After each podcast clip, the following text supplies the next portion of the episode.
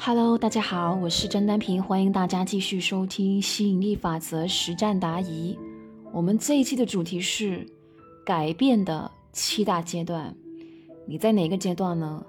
我们马上来进入子瑜老师精彩的解答环节。一个人要改变，其实会经历七个阶段，大家可以看一看自己是处在哪几个阶段。我们可能同时处在不同的阶段。如果是用身体来做衡量的话，我们同一个时间只可能在一个地方。但如果是心的话，因为我们的心非常强大，所以我们是有可能有一部分的自己在某一个阶段，然后剩下的自己在另外一个阶段。所以大家可以去看一下自己有多少的百分比在某一个阶段，然后又有多少的百分比。在另外一个阶段，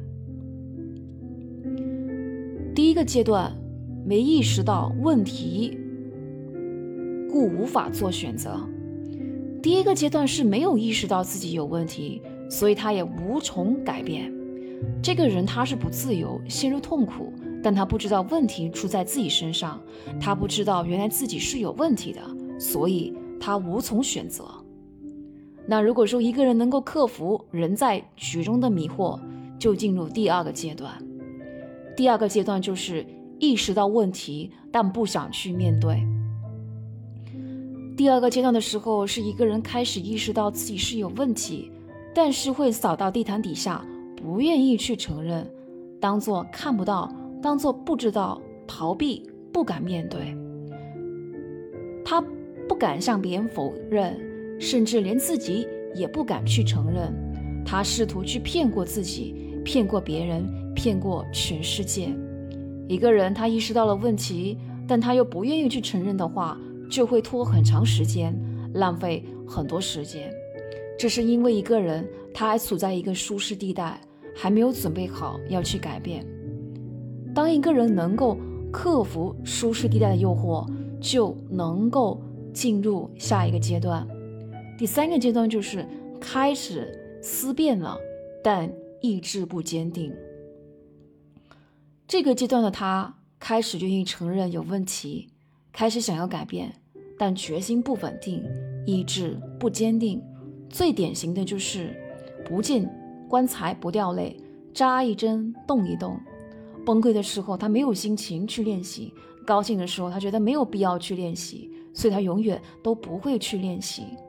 他们有很强烈的赌徒心态、侥幸心理，平时下的功夫不够深，基本功不够扎实，所以碰到真正的考验来的时候，他们手忙脚乱，跟没有学过的人一样。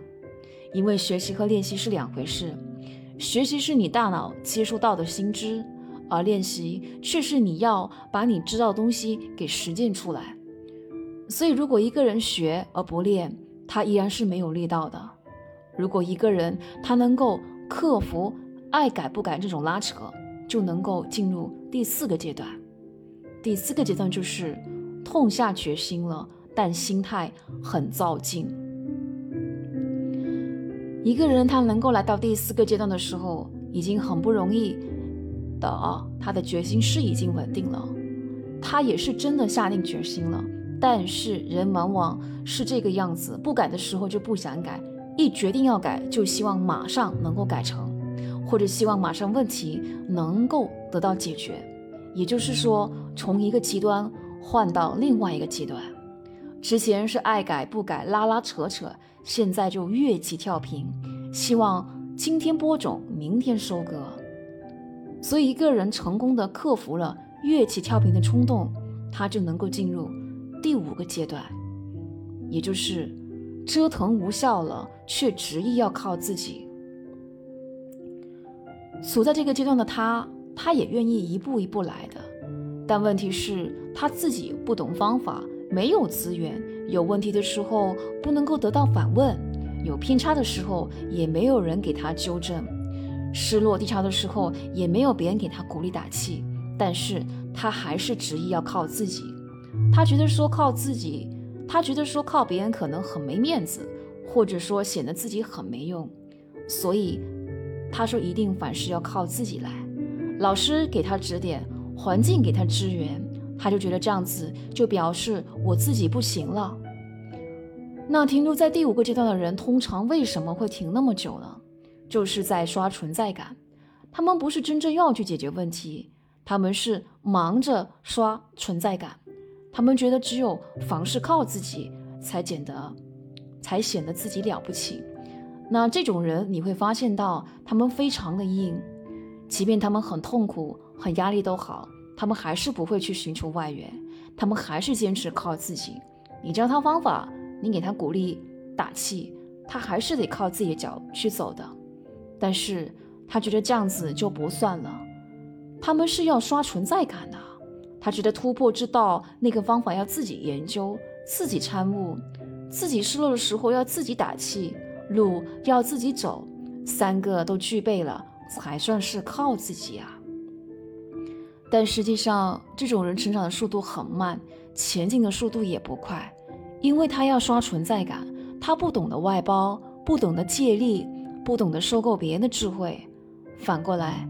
如果一个人他不是那么痴迷的去刷存在感，他会怎么做呢？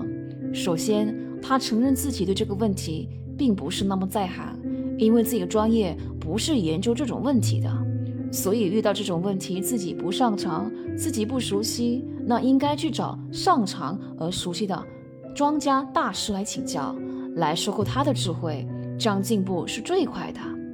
他也意识到，靠自己一个人的力量是非常单薄的，而且我们人会累，也有软弱的时候，需要人鼓励打气。如果有一群人跟我们一起上路，我们的目标追求是一致的，一路上我们一起哭，一起笑，一起成长，一起到，那你会感觉这条路你走得更有力量，这条路你走得并不孤单。然后路还是得你自己走。老师只能够给你地图，给你方法，环境只能够给你打气加油，精神上的鼓励，但肯定路还是得你自己走的。所以你说你要靠自己，机会多的是。但是如果一个人他猛刷存在感，把两眼都刷红了，我们说杀红了眼，他是刷红了眼啊，刷存在感刷红了眼，他没有意识到其实路要自己走。他要刷存在感的这个机会多的是，因为这条路也不是很短，也肯定得有一段的时差。所以这个阶段的人，如果他能够克服闭关自守的执着，他就能够克服刷存在感的诱惑，他就能够直接进入到第六个阶段，也就是终于求缘了，却不听话照做。一个人来到第六个阶段的时候。他承认单凭一己之力很吃力，他愿意放下身份寻求外援，他愿意去收购别人的智慧，他懂得鉴赏别人智慧的价值，他愿意付费买单，他也意识到靠自己一个人力量非常单薄，他需要一群的人陪他上路，说说笑笑，很快就到，但是他还是很有戒心，他还是有疑疑心。所以他会怎么样呢？他做不到简单相信、听话照做呀。在他还没有确定那个方法的有效性之前，不确定地图的真伪之前，他保持着非常大的一种保留态度。他以为说这个就叫做批判性的思维。批判性思维是要用在对的地方和对的时候。如果你没有选择对的地方跟对的时候，你漫无目的，你随意的是也批判，不是也批判，什么东西都非得要经过你自己重新检验才算。你的人生其实会非常的复杂。我们来举个例子吧。如果你觉得说买回来一罐零食，里面说有两百克酸梅，你买回去，因为你在超市不给你开封，但是你又怕受骗，你买回家，你第一个动作是什么？开封开罐。对吧？把所有的酸梅给倒出来，一粒一粒去数，一二三四五六七八，数到两百克，啊，的确是两百克，我放心了。人们可能在实体上不太会做这么夸张的动作，他会抱着一种欲性的态度，而我们也需要欲性的态度来生活。你没有欲性，你根本不能够生活。但很多时候，如果说，当然一开始你你必须得选对老师，你如果选不对老师，你再怎么批判性的思维，因为老师本身已经有问题，老师教的方法有问题，你再怎么批判性思维，避免自己被误导，你的结果还是会被误导的。但如果说你好不容易，你觉得说我选的这个老师，他在这一方面，我相信他能够带我走出来，你却不断的去质疑说这样子做。能够有效吗？真的能有效吗？你证明给我看它怎么有效？你告诉我整个运作原理，我才相信。那一天，我就遇到有一个外面的人问我类似的问题，我反问他说：“你用智能手机吗？”他说用。我说：“你说的清楚智能手机的运作原理吗？里面有什么样的一个计算器？怎么样的一种内存？”电板集成电路是怎么样的？屏幕是如何显示？这个无线通信是怎么搞传输的？你说得清楚吗？你说不清楚，那你又用？他就傻眼了。你说不清楚，那你又用？是如果你人生当中有这么多的东西，你都想不清楚，说不明白，你都在用，那为什么偏偏在吸引力法的这件事情上，你要问长问短呢？重要的是，你即便讲不清楚，你说不明白吸引力法则是如何运作，但只要你能够确定这个因果关系，也就是只要一个人这样子去调能量，就能够输出这样子的结果。然后我可以呈现给你看，我的弟子、我的学员有这么多的数不尽的见证故事。只要你能够确定这些见证故事都是真的，都没有骗人，都没有捏造。然后他们只要听话照做，就能够得到这种结果了。你只需要确定这种因果关系是真的，你就可以开始从中受益了。何必样样都要来检验呢？你买回来的食物封装上写过卫生局检验，你不放心，你自己又重新检验一次吗？那你家里得买多少部检验的机器啊？你何妨先试了，看看有没有效果再说呢？比如我跟你说，眼前这杯水是甜的，只要你确定它没有毒无害，你何妨喝一口试一试呢？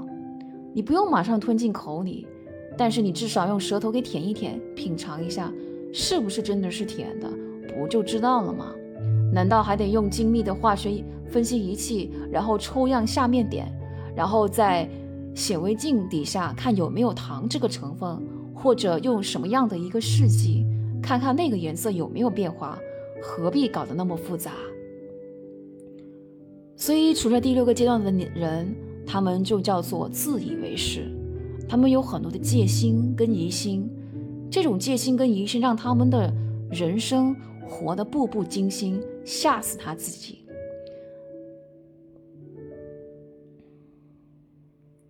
好，那停留在自以为是的人，也会一停就停很长的时间。